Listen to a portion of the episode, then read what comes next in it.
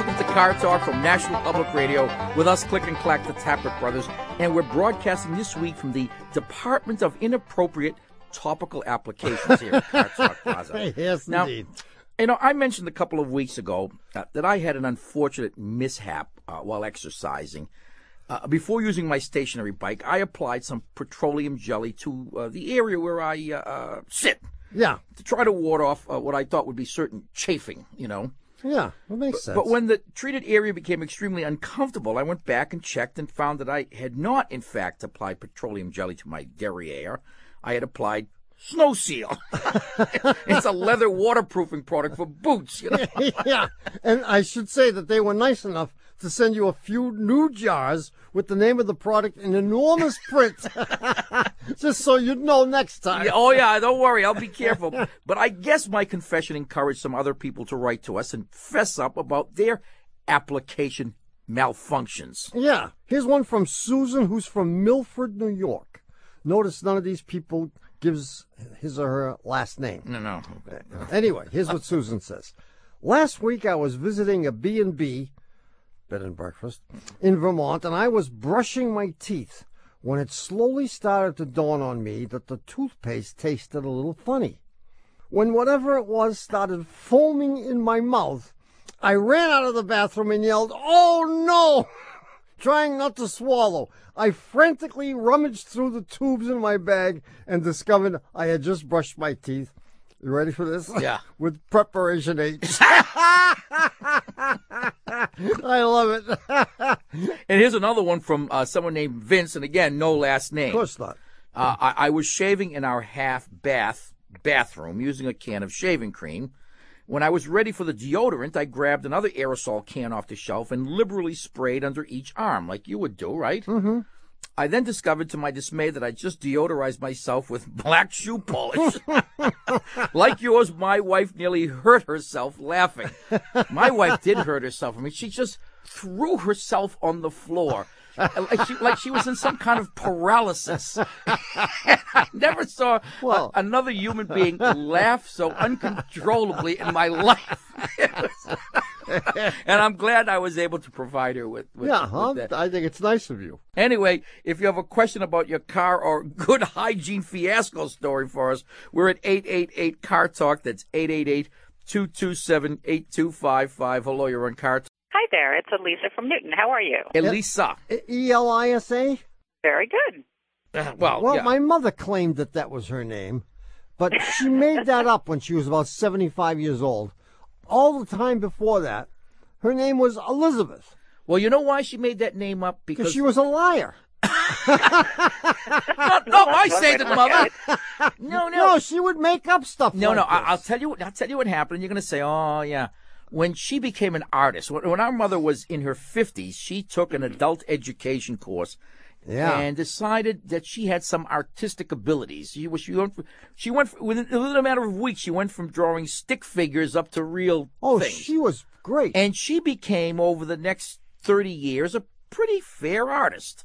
but she good for her. decided that the name Elizabeth was Oh. not sufficiently artistic. Yeah, oh, that's But it- where she got the name. But Elisa.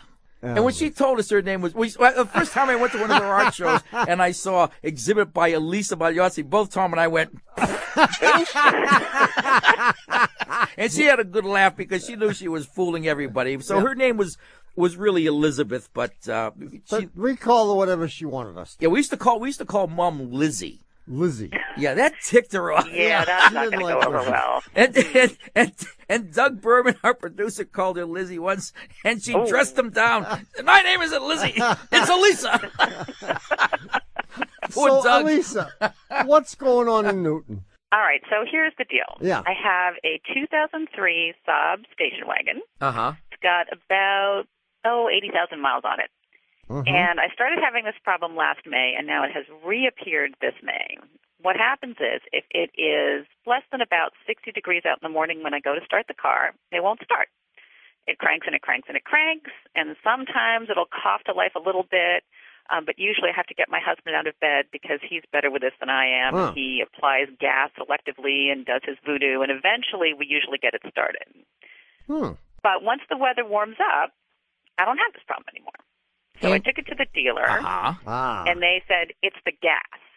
There is summer gas in your car, and it doesn't like it when it's cold out. Oh, I think that's Which sounds completely bogus, but at the same time, it went away when it got warm, so I didn't really have an argument yeah. for them. I mean, it almost makes sense, but it's crazy.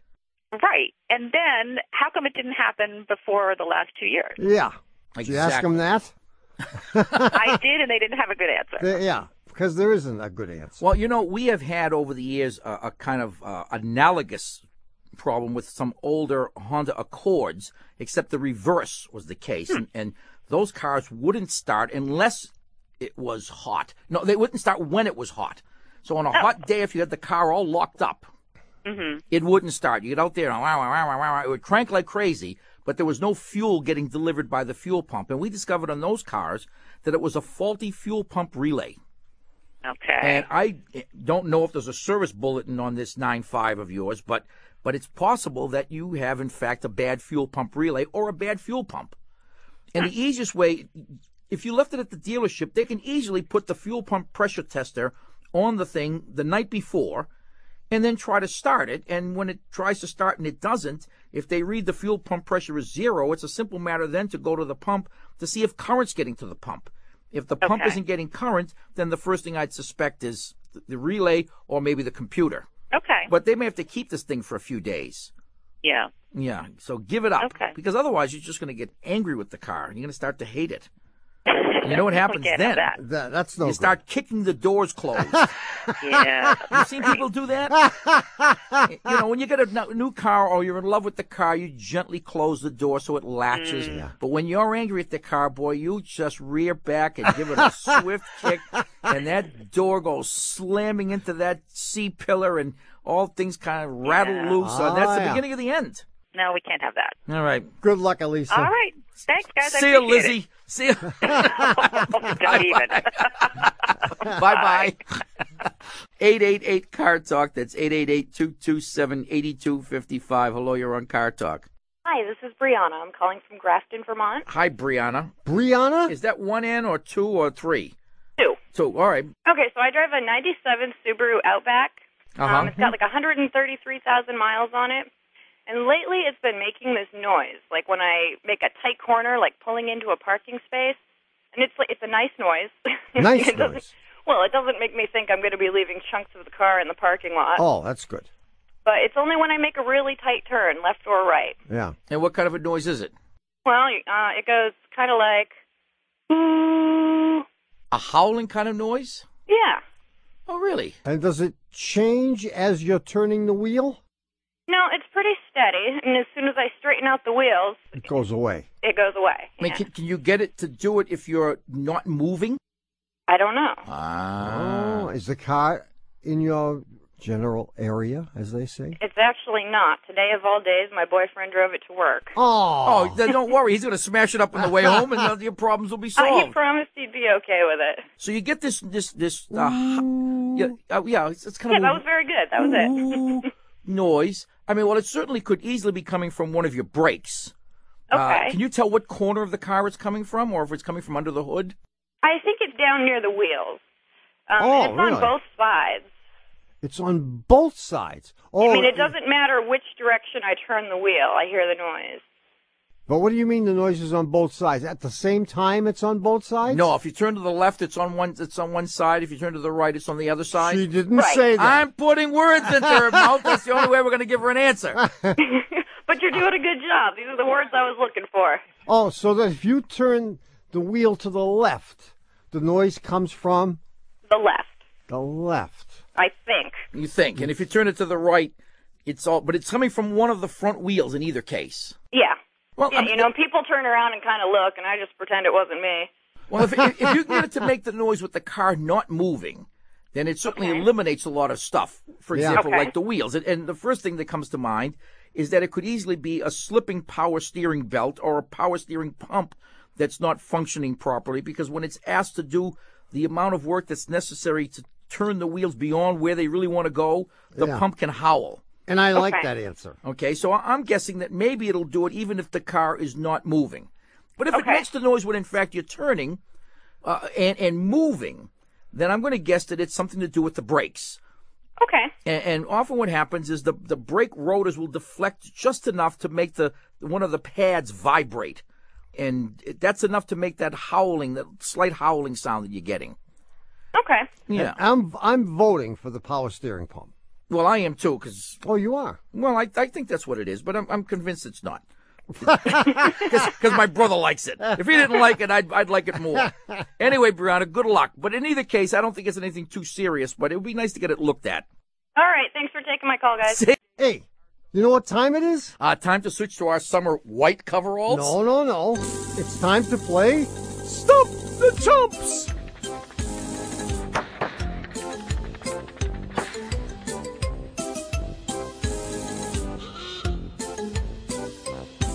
This is the part of the show where we dig up a caller from a previous show to see if they followed our advice. I keep telling you, can't use that dig up thing. It just doesn't sound good.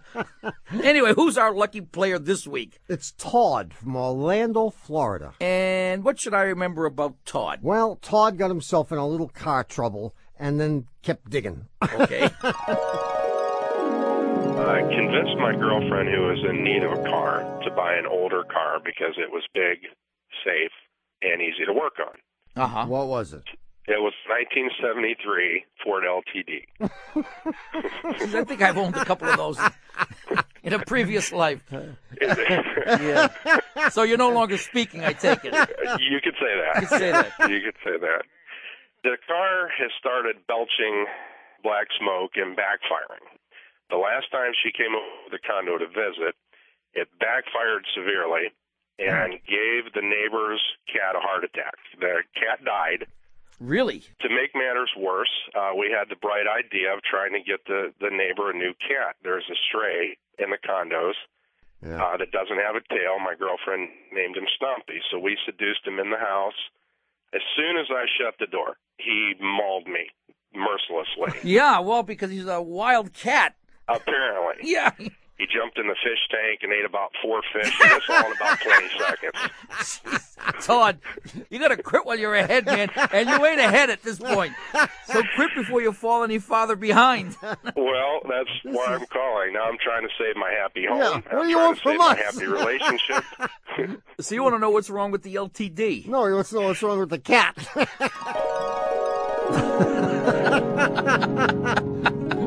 what, what are we now? Cat talk?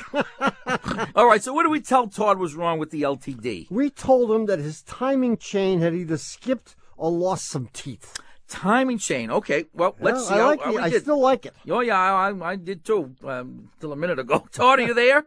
yes, I am, guys. Look, b- before you fill us in, we have not spoken since your last appearance on Car Talk, have we? No, we have not. We have not. And that the answer you're about to give has not been influenced by our staff, the staff of National Public Radio, or by the Car Talk t-shirts that we sent as a bribe to your condo association.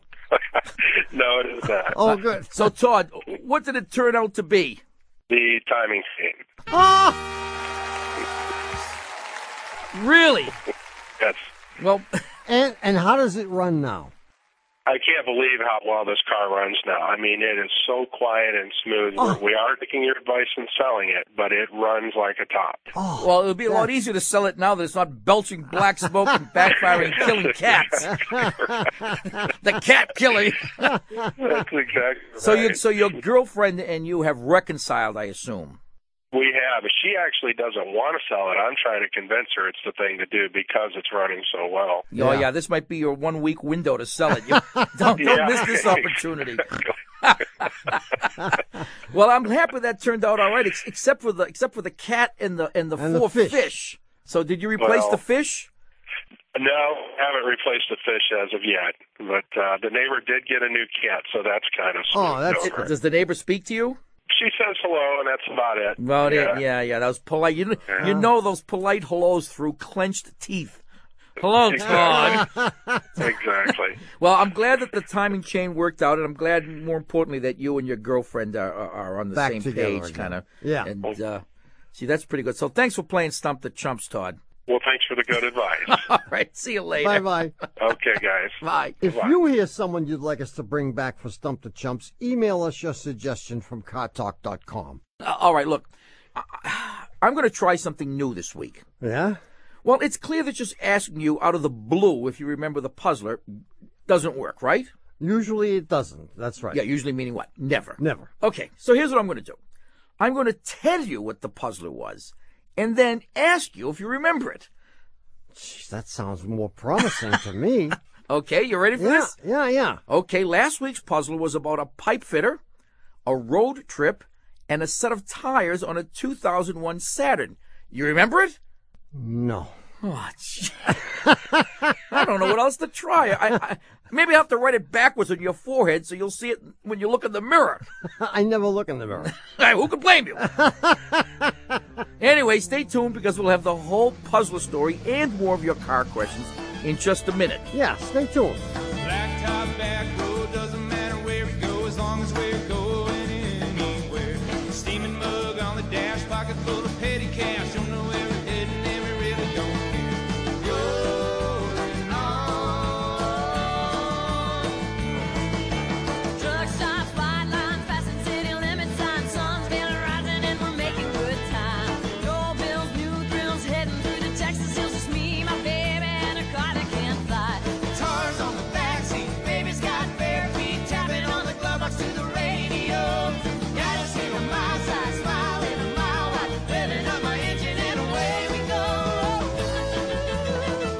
And even though Terry Gross closes her eyes, takes a very deep breath, and tries to go to her calm place whenever she hears us say it, this is it. Hi, we're back. You're listening to Car Talk with us, Click and Clack, the Tappet Brothers, and we're here to talk about cars, car repair, and uh, the answer to last week's puzzler. Which I still don't remember. You're a lost cause. And the idea for this one was sent in by a fellow named Bill Chase. Oh, just the idea. Well, no, the idea, and I had to mess around with it a little bit. Of course. And, and do some post obfuscation. I mean, you know, so. You ready? Yeah. After 30 plus years of hard work as a pipe fitter, Joe finally retired, and he and his wife Jane decided it was time to see the country. Of course, in America, the time honored way to see this great nation of ours is to rent the DVDs, right? no, no, no, to drive it. So they hit the road, and after six months and maybe 40,000 miles, they had indeed seen some sights, and boy, were their butts sore. they needed that uh, Sno-Seal stuff. But one morning, after looking over their 2001 Saturn, Joe decided it was time for some new tires. So they headed for the nearest mall where there was a tire store, Tires R Us. And the fellow working on the car asked Joe how many miles he had racked up on these tires. Hmm, maybe uh, 50K, said Joe. He wasn't really sure. The repairman then complimented Joe on having done a great job rotating his tires as they were all worn pretty evenly. Well, I never rotated the tires, not ever, said Joe. Well, that's impossible, the tire jockey snapped back. Front wheel drive cars like your Saturn always wear out the front tires much faster than the rears. In fact, sometimes two or three times faster if they're not rotated. But how could it be that in 40 or 50,000 miles, Joe had not rotated the tires, and yet they were all worn evenly? And I'll give you a hint while Yeah, he's yeah, while yeah, he- yeah. Remember the hint? You remember the, you're going to remember the hint now. No. No. Do you remember me? Well, I have to admit, you I, I look very familiar. Hey, well, here's the hint. yeah. While Joe was at the tire shop, the the young fellow asked, "Would you like an oil change while you're here?" And Joe said, "Oh, oh, no, it, it it's it's not going to need that." You you said all this last week. And you didn't get it, and or nor remember it. Nor do I have any recollection of it whatsoever. Yeah, well, I, uh, so the car had gone forty thousand miles, and it didn't need an oil change Didn't need an oil change either. because the engine wasn't running for those forty thousand miles, or at least the vast majority of them. He was going down mountains. no, he was being the Saturn was being towed by his RV. Oh. Yeah, you didn't think Joe and Jane were going to see the country in a Saturn, did you? Oh. So they used it as their around town car. So when they stopped with the RV and they wanted to go and you know go to a movie or something, you don't take your RV to a movie. You leave it at the campsite, Yeah. and you take the Saturn. You drive it five miles here, two miles there, three miles there. But the vast majority of those forty thousand or fifty thousand miles that were on the Saturn were put on when it wasn't being driven, but rather towed behind the RV. All just- four wheels all were on four the wheels ground. on the ground, just going along, and that's why they Ah. all wore out They all wore out evenly. evenly. No stopping, no nothing, Ah. and no oil changes. No because the engine wasn't running. Excellent. Pretty good, huh? Very, I have to say, very good. I'd feel a lot better if you had remembered it, but we're working on that. I'm so going to try to remember this one. Don't, don't uh, no. You know what? I think you're overburdening yourself by trying to remember. I think you should try not to remember. I will. In fact, I think we're going to try something new. You should try to forget it Oh, maybe I should just leave If- the room. permanently. anyway, so who's our winner? Ah, the winner this week is Nicole Brown from Tuscaloosa, Alabama.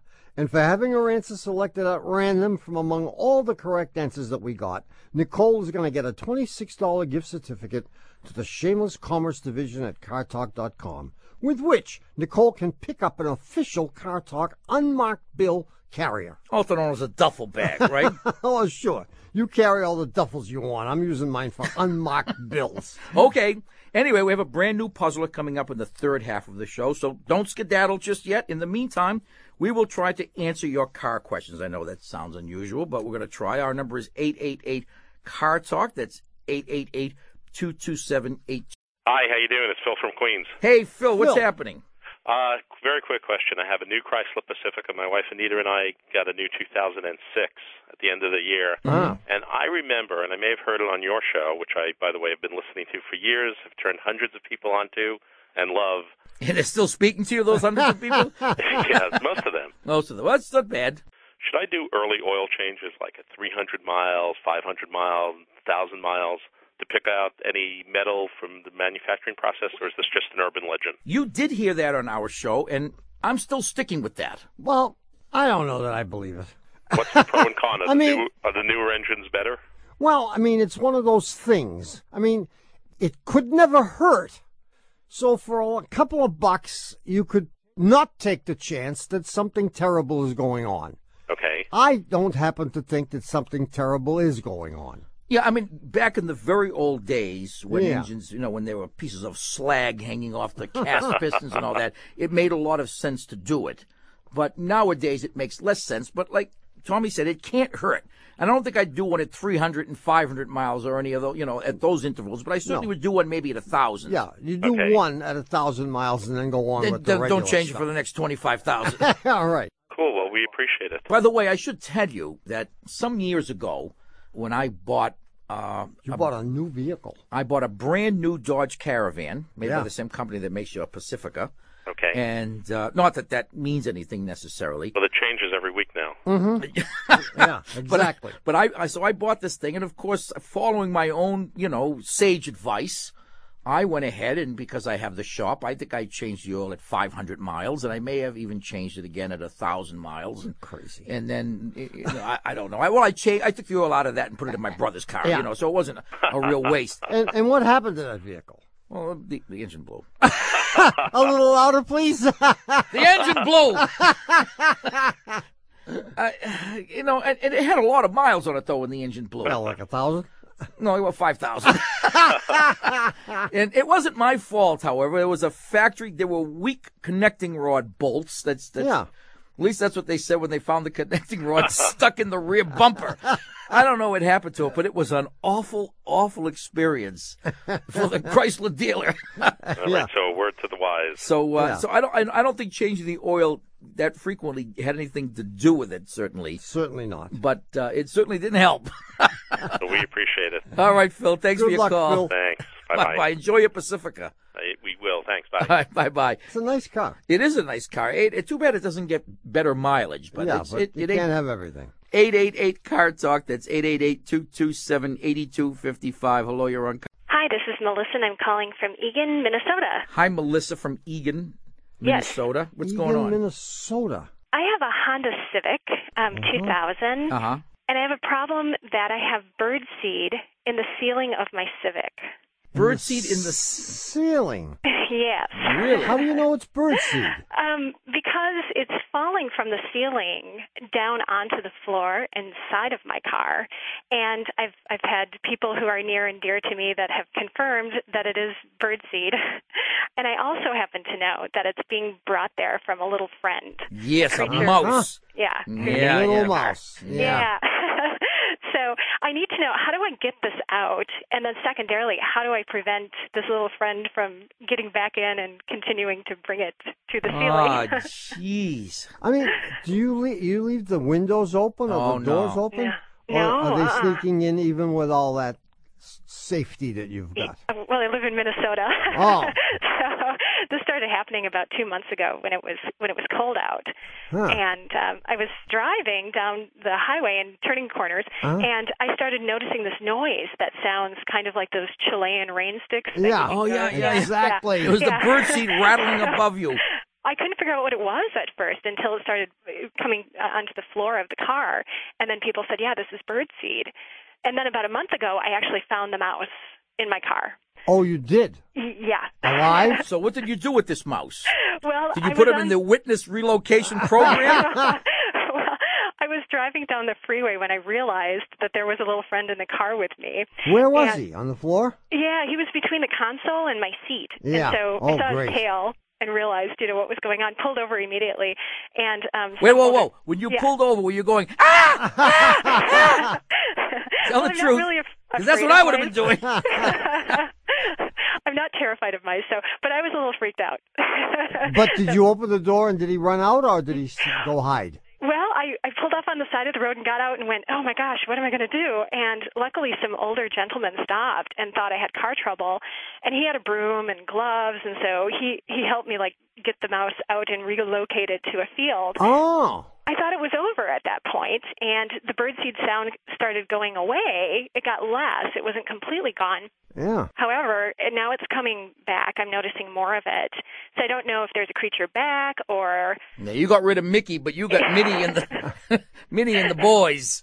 Exactly. Oh, exactly. And I don't even know to, to tell the truth. Like in looking at the ceiling, it's kind of all one molded thing. It is. Yeah. It is. And that whole thing comes out. That headliner comes out, and that can that can be removed. It snaps out. Okay. Uh, but it ain't easy to get out of the car. And I don't know about this And you, car. and you don't want to do it. oh no, you have to take it to a, a body shop maybe, and they'll they'll probably have to take out. Uh, if I'm not mistaken, they have to take out a window, like your back window, oh wow. to get the thing Okay. out because it's it's well, it's bigger than any of the openings. Well, they may not have to get it all out. They may if be able they to can drop, it. drop it, that may be enough. They may be able to drop it and vacuum. But the the bigger issue is getting rid of the musketeers who are living in your car. Right. And Yeah. how are they getting in? And how are they getting in and why? Oh, because it's Minnesota, Yeah. and someone has a bird feeder nearby, and they're looking for a safe place to store their stash, yeah. Yeah. and they found it. So what you're going to have to do is stop them from getting in, and they're probably getting in through your ventilation system. Okay. You know, so I would have to consult the Honda dealer Okay. and find out what they can do to to stop this. Yeah, and if you're gonna if you're gonna go to the Honda dealer, I'd have the Honda dealer drop the the uh, ceiling as well. Okay. Yeah, They, so they can drop the headline. You know, they may be coming in through uh, your evaporator drain for your air conditioner. Oh. Oh, that would be awful, wouldn't it? Yeah. Yeah. Or, or they could be coming in through the cowl. I don't. I don't know if there are Yeah. spots big enough for them to get in. But mice are pretty, uh, pretty good at squeezing into little spaces. Man, are they ever? Yeah, So, so I think what you have to do is to try to make this area where the seeds have been stored somehow inhospitable. Okay. And maybe there's something they can spray in there that's not going to harm you, Yeah. but might just drive the mice away. Yeah, that would be very good. Yeah, maybe a flattened cat. well, you know, I have a cat, and I tried to put the cat in the car Yeah. to see if they could, you know, come up with a mouse. But he was afraid that he was being taken to the vet. so, Oh, Oh yeah, so he's, now Yeah. now he's neurotic, right? Now you, Yeah. you'll never get him in the car again. Oh, Exactly. jeez. Well, I don't know, but but I would rely on the Honda dealer. Maybe they have some tricks, or maybe they can suggest to you that you uh, get a car cover or something. Okay. But I'm guessing they're coming from underneath. yeah, that's what I'm thinking too. Would Yeah. you park on on leaves and grass and whatnot? when I'm I'm at work, I park in the street, but at home I have a garage. So Oh, they're they're in they're in your garage. okay. How does how would the cat feel about living in the garage for a few weeks? well, he likes the outdoors, so maybe I don't know. yeah, I think the cat may need to take up. You know what to do? Get him a TV, okay. right, and a couch. Yeah, they're living they're living in the garage, and from there they're trying to find a place where they can safely store the seed because there's nothing better than a headliner. okay. So I think if you can get rid of them from the garage, then the car problem will get solved. Good. Good luck, Melissa. Okay. Thank you. All right. Boy, oh boy. This car talk or what? I don't know what happened. here. See you later. 888 car talk. That's 888 227 8255. Hello, you're on car talk. Hi guys, this is Eric from Spokane, Washington. How you doing? Okay, great, Eric. How you doing? Doing wonderful. Got a question about an 01 Dodge Stratus. Okay, go for it, man. Just a couple weeks ago, my family and I were out on a little camping trip headed up to the mountains uh, here in Spokane, Washington, and had a fun time having a wheel bearing break, uh, a ball Oh. joint busted on the back rear tire. And I tell you, Yeah. that thing almost fell off the car, scared the heck out of me. I've got five children. Was it a uh, wheel bearing that broke or a ball joint? Ball joint? A ball joint. okay. Ball joint. Yes, sir. And it snapped off, and I tell you, I got the tire off and jacked it up, and I looked at it, and that thing was just the whole wheel was just being held on by a couple little other braces that were holding on to it. Scared the heck out of me. Mm-hmm. So my question for you guys is, uh, I'm starting to hear a little weird squeaking on the driver's side now uh, on that back wheel. Not the same one. I had it replaced. Uh, the ball joint was replaced, a couple hundred bucks. And I'm wondering, uh, these types of cars, is that just kind of a fluke, or should I replace these types of things in pairs? Well, you should you shouldn't have to replace them in pairs, but it makes perfect sense that they could wear out in pairs because they're both doing almost exactly the same thing Mhm. every day. So it's the inter- but I'm sure that whoever replaced the one on the right Yeah, that's my comment. As probably well. had a boat payment coming up. And, you know, if there were a boat payment coming up, why not sell the guy the one on the left also? sure any mechanic who who did the job and didn't look on the other side and in the front of the car. It's crazy. Yeah, no, whoever whoever did it should have checked at the very least the other one. Where did you have it done? I actually had it done at a very, very rece- uh, uh, reputable shop here in Spokane. Uh, I gave them instructions to replace that ball joint and then cut it there because we were kind of com- coming up a little Ah, see, before that payday. reputable, that's the problem. Oh, See, the you- disreputable shops would have replaced all your ball joints, Yeah, and you'd be safe. I was right? trying to avoid that, so I had them just replace that uh, one that broke. Yeah, well, now that you're home, take it back and have someone look at all the ball joints. Okay. H- How many miles are in this thing? Got a hundred and almost 140. Now you said you have, Oh, that's five, you have five kids. Yes, sir. Where are you putting them in this Dodge Stratus? I mean, I understand you could probably throw a couple in the trunk, maybe one in the glove box, but what about the rest of them? Well, my oldest, I just have her run alongside. Yeah. That works pretty well. Sure. Okay. Why not? So you No, you should definitely have all, with that many miles on it, you should have all the ball joints looked at. Okay. and the tie rod ends. Okay. Sure. If those, if those break, it's it's almost as bad. Maybe it's worse than It's having worse. a I ball think it's worse. break. Yeah. Okay. Good luck, Eric, and and, and uh, uh, maybe if you take your car in for service a little more often, they'll spot these things before they break. That's a good idea. All right, he says. Thank you. See you later. Bye bye. All right, look, it's time to take a short break, and when we come back, I will regale you with a brand new puzzler. Well, that's an interesting choice of words. You're going to regale us with a new puzzler. You don't you don't like that? Well, regale means to entertain lavishly, doesn't it? Yeah. I mean, but it traditionally refers to like food. What are you, Merriam-Webster now? No, I'm just saying I wouldn't have said I'm going to regale you with a new puzzle. I would have used the word other than regale. oh, what word would you have chosen? I would use like bore. bore you. All right, fine. When we come back, I will either regale or bore you with a new puzzle. And we'll have more of your car questions, so stay tuned. We'll be back in a minute. You take the dog, I'll take the Galaxy 500. You get the cat, I get the cats you don't want anymore. You take the fish, I'll take a bowl. You take the dishes while you're at it, take my soul. But things ain't so bad, cause I've got a Galaxy 500. And even though Ben and Jerry pelt their radios with peace pops whenever they hear us say it, this is NPR, National Public Radio. Ha! We're back. You're listening to Car Talk with us, Click and Clack, the Tappet Brothers, and we're here to talk about cars, car repair, and the new Puzzler, Yeah. which will either bore or regale Or you. regale.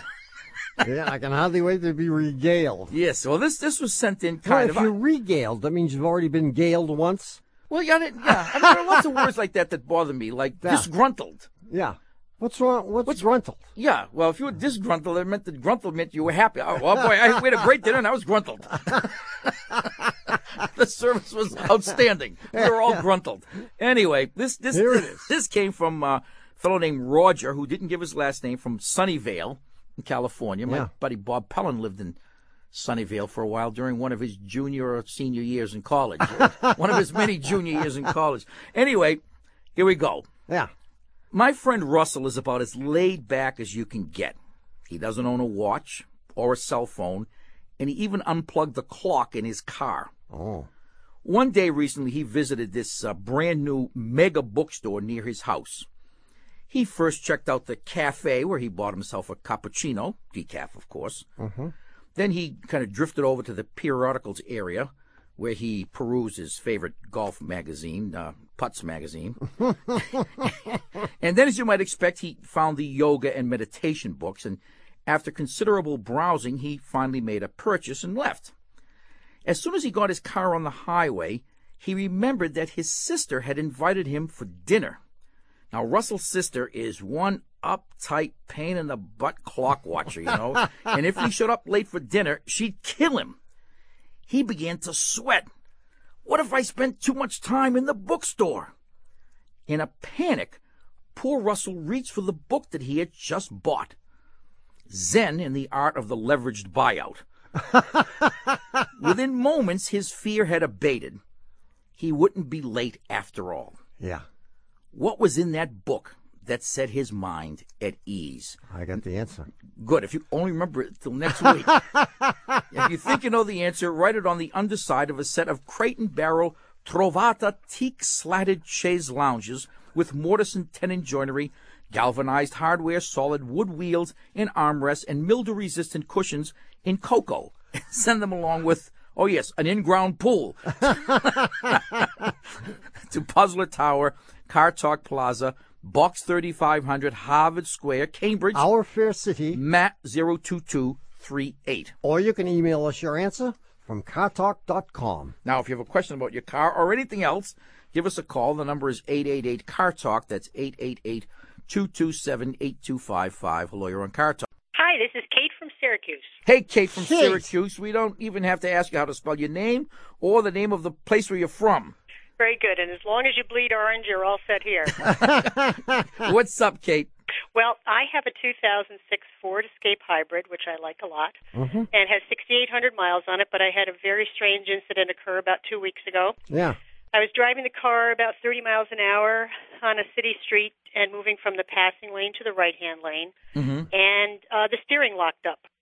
Huh? And I don't mean it was stiff. I mean the steering locked up as if the car were turned off, and nobody's been able to figure out what the problem is yet. So you turned the wheel to the right, Mm-hmm. and as you were going from one lane to the other, you suddenly realized that you couldn't turn the steering wheel anymore? So I was headed right for the curb and the and the uh, next telephone pole. Yeah. And it locked up just like it would if you had taken the key out. exactly. And, And- I slammed on the brake. Yeah. Yeah? Somehow the miracle occurred, and I was able to turn the wheel again. Well, I, And and did you take it back to the dealer? I did. They have uh, done all kinds of tests trying to see if they can uh, see where it was. They they say- say that there's a computer in there that picks up problems and, and records. it ain't picking that problem up. They're not picking that problem up. No, problem. it, the computer's not going to pick that problem up. Okay. And what they need to do is take the steering column apart, and they probably need to replace the steering wheel lock mechanism. You know, Yeah. there's a, I don't know exactly how it works in this thing, but there's either a plate and a pin that comes out of the out of the ignition lock. But so there's when you definitely something wrong with that lock. when you turn the key to the off positioning and remove the key, a pin pops out and engages one of the slots in this plate so that you can turn the, the wheel a couple of degrees and then boom, you're Oh. locked. Mm-hmm. I think what you have to do is ask them to please change the lock and then keep the car for several weeks and have the manager of the place drive it every day. Just swap cars with him if you can. I, I I think I'll make that suggestion to him. Yeah, whatever he's driving, offer to swap with him. No, I mean, this is terribly dangerous. Well, and and you saved my life once already because the internal tie rods on my old car went, and I heard you on giving the advice to someone to get that done immediately. I took it in because it was the same symptoms. The guys they fixed it, and it was great. This was a different car, and it's like, okay, so you saved my life once, so I'm going to ask you to help me save my life Okay, you're done. You got everyone gets two shots and that's it. you can't call anymore with life saving stuff. You're done. Your quota is finished. And this is an extraordinarily dangerous thing. Okay. Yeah, this, this is not to be treated lightly. I mean, you, you've got to go back and insist that they do. They can't put the scanner on it. No scan tool is going to tell knows them how that, to do this. That, that this is wrong with the car. First of all, they ought to call the factory. They ought to, they ought to get the zone rep. They ought to get the factory guys to come down because if this is happening to yours, it's going to happen to others. This didn't happen by accident. You didn't turn the key off when you were making that turn. Correct. You know, so if there's some defect in that lock, they've got to find it out before they have fatalities on their hands. Wow. And if they do, we don't want we don't want one of them to be you because you're a listener. Thank we can't lose any listeners. yeah, you only get you know, four or five. You can't afford to lose one. Yeah, I mean, I, if if it were me, I would insist that they replace even the entire steering column, the whole shebang. Okay. But if but if there's a you know a, a system wide defect with this, pretty soon there's going to be a bulletin on it. But you want to make sure that you get to it before the bulletin gets issued. So you have to be insistent, and at the same time, you have to report it to to uh, the National Highway Traffic Safety Administration because they have a, a spot on their website where you can report these kinds of things, and they compile a database. And if enough people complain about this, then in fact they will force Ford to have a recall. Well, it's still sitting over at the shop, so I'm going to let it sit there a little while longer Let it until they can fix it. Tell them you don't want it. You Yeah. don't want and, it. and do not ref- absolutely, absolutely refuse to take it back unless they replace something. Okay. And at the very least, they owe you taking the steering column apart and looking at it, and it, I would say changing the lock.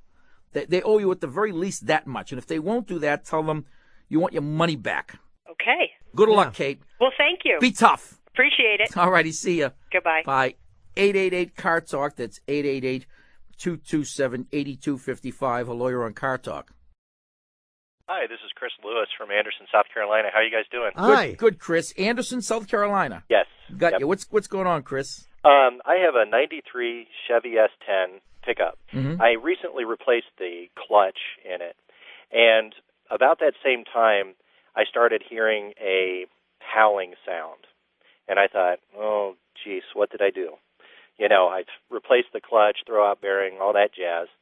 And so I got up underneath there uh, while the car was running and listened for this uh, for the sound. Yeah. And I can't quite hear it underneath there.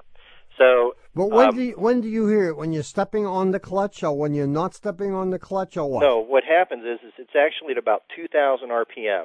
Ah. So it's as you're giving it gas, it starts to howl. Yeah. And it does it uh, regardless of whether you're you know pushing in the clutch or whether you're driving. You you can sit still and do it. Yeah. Um, and it's like a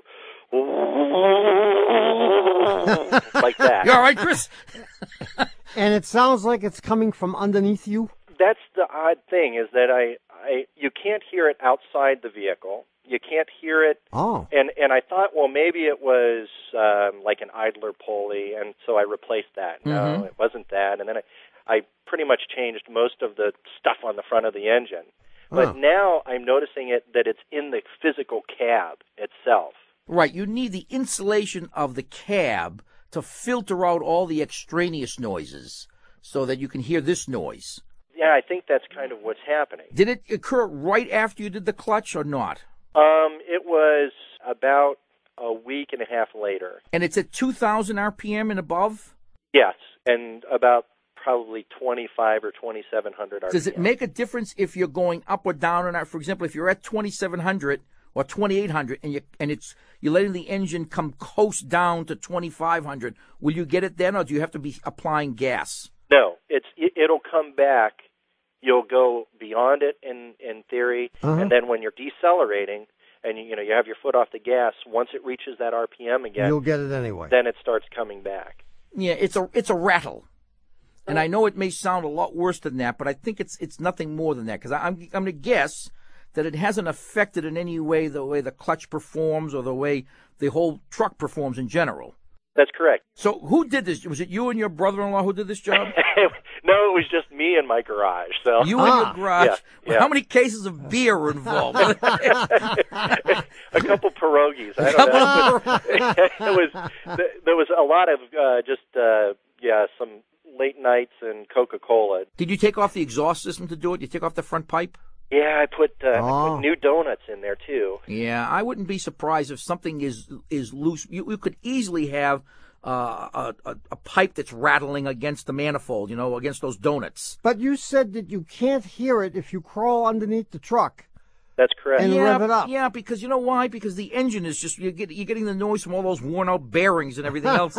you know, really, you are. I mean, and those those noises will drown out this, which is pretty subtle. You you need to have the insulation provided by the passenger compartment Yeah. to filter out those other noises, so you can hear this one noise, which you know is different. Yes. And I wouldn't be surprised. I would go back and, and recheck all your connections on your exhaust system that you removed. Okay. And, and look at that. And look, you know, you, you may have knocked off a heat shield even or, or knocked loose. Yeah. You know, uh, but I, I think it's probably nothing more than that. Okay. I mean, my original feeling was that maybe your fan clutch was bad. This has a, a you know, a, a Right. belt-driven fan, and those often make those kinds of ugly noises that you made for us. Yeah, I, I I make other ugly noises too. This um yeah, no, I actually I had isolated that. I pulled it off and put the belt back on Ah. to isolate that to make sure that wasn't, you know, the, Good, that good. wasn't doing it and And it's not. it it wasn't that either. So Well, it sounds to me, Chris, that you've used a, a scientific method here. Yes. And it hasn't worked. So you're going to have to rely on luck now. yeah. a hammer, a hammer and A luck, hammer, right? a glove, and a little luck. Okay. All right, but I'm I'm I'm sticking with the with the loose exhaust or a heat shield thing. Okay. Good Well, luck. I'll, I'll check that out. Then. All right, thanks for your call. Hey, thanks guys. bye, bye, bye, Bye-bye. All right. Bye. Eight eight eight car talk. That's eight. He wasn't drinking any Coca Cola. He was he was drinking Schlitz. They still make Schlitz. No. Eight eight eight car talk. That's eight eight eight two two seven eight two five five. Hello, you're on car. Hi, this is Jill calling from Yuba City. Jill. Hi, Jill. And my call is not nearly as complicated as uh, Chris. Okay. It's an emergency parking brake situation that my husband and I have um, a different idea about. Yeah. He grew up um, driving cars that you know had manual transmission. Mhm. I grew up driving cars that had automatic transmission. So Mhm. he has this habit of putting the emergency parking brake on always. And I get in the car to drive it, and I wonder why it's driving slowly. And so I say, you know, and so we have a kind of an agreement that, you know, when he drives it, if he knows, you know, and I have a 2006 Odyssey Ah. and a 2002 Civic, so I feel like they're pretty safe. Are they both automatic transmissions? Yeah. Yeah. And so I, I my my opinion is that the parking brake is really an emergency brake in case for some reason these two nice cars happen to lose their brake system. It seems like it does. It's not important. Oh, so I see. Yeah. So it. I don't understand. So uh, you my- don't use it at all Right. because you don't need it. Yeah. And you would use it as an emergency brake if the other two brake systems failed in your car. exactly. Well, Jill, I got to tell you, uh, I have to side with your husband, and, and not for the reason you think. Uh, we guys have given in to you women on, on the toilet seat thing. you know, and and uh, it's been a bone of contention in our house for a long time, and I, I finally gave in, but we're not giving up on the emergency brake thing. okay. So why? Because I think it's it's not a bad idea to use the parking brake, whether you have an automatic shift car or not. And, and then the truth is that when it's in park, hardly ever does that fail. Nonetheless, it won't hurt to have the handbrake on. That's true. And our our driveway has about a 25 percent um, Ah. incline. Oh no, it's important. And you know, if you have a steep driveway, by the way, and you set the handbrake and then you shift the transmission into park, it'll be a lot easier getting it out of park when you try to move. If you do it the other way around, if you put it in park, let the car roll until that parking pole jams, and then you set the handbrake, you'll never get the thing out of park. Right. You know, so I I, I have to side with your husband. So pull up in the driveway, Pull put up, the brake on, set- and then put it in park. Put it in park, and, and and if you get into the habit, how's he doing with the toilet seat? Is he making out all right on that? he does it pretty well. He even takes out the garbage and everything. All right, well, cut him some Yeah. slack, He's will a you? pretty good guy. and you know, and if you use the parking brake all the time, then Uh-huh. it's less likely to get seized. Because what happens to parking brakes, especially maybe not where you live, but in parts of the world here where we get snow and ice and salt on the roads, is the parking brake cables get rusted from lack of use. Ah, okay. And So- if you just use it every day, you'll you'll forget about it. Yeah. Yeah, you'll get you'll get used to it. It'll be you know be like putting that toilet seat up or down or whatever whatever works for your household. Well, my husband's going to have bragging rights for a while. Oh on yeah, one. yeah, I know. You better go on vacation. see you, see you, Thanks, Jill. Thanks, guys. Take it easy. Okay, bye bye. Bye bye. Well, it's happened again. You've squandered another perfectly good hour listening to Car Talk. Our esteemed producer is Doug the Subway Fugitive, not a slave to fashion, Bongo Boy Berman. Our associate producers are Louis Cronin the Barbarian and David Gibraltar Green. Our senior web lackey is Doug the Old Gray Mare. Our engineer is John Cartman Perotti. And our technical, spiritual, and menu advisor, just back from the Kathmandu braised yak stew, pork bushu, baked kudzu, kangaroo shrimp ragu, raw tofu lunch with a view is John Bugsy Lawler. Our public opinion pollster is Paul Murky of Murky Research, assisted by statistician Marge Inavera. Our customer care representative is Haywood Jabuzoff. Our staff orthopedist is Denise Hoyt. Our wardrobe advisor is Luke Howard Fitzhugh. Our Ralph Kramden impersonator from the Dubai office is Mohammed Ahmed Ahmeda. Our physical therapist is Eustace Kane. Our physics graduate student is Laura Vernersha. Our safari planner is Sarah Ann Getty. Our Russian chauffeur is Peikoff and Dropoff. Our optometric firm is CFI Care. Guest accommodations are provided by the Horseshoe Road Inn, and the head of our working mother support group is Erasmus B. Dragon.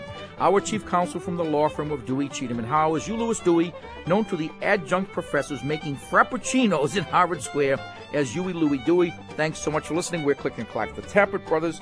And, uh, oh yeah, don't drive like my brother. Yeah. Oh, by the way, don't Yes. drive like my brother. We'll be back next week. Bye bye.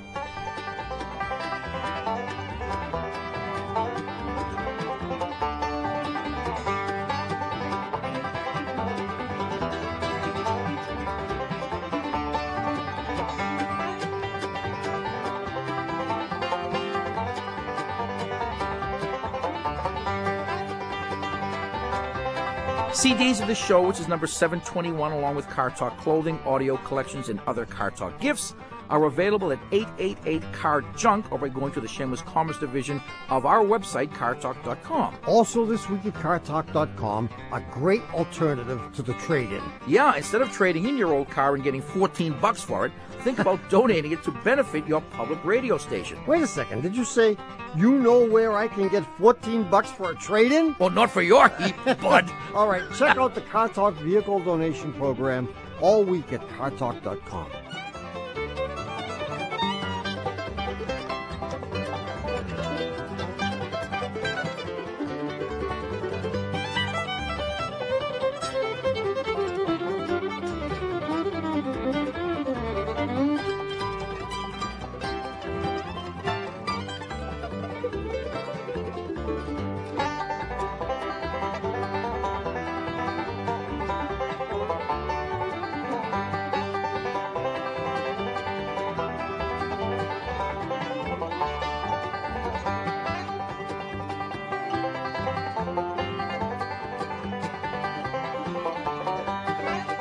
Car Talk is a production of Dewey Cheatham and Howe and WBUR in Boston. And even though NPR management unveils their newly designed host muzzle whenever they hear us say it, this is NPR, National Public Radio.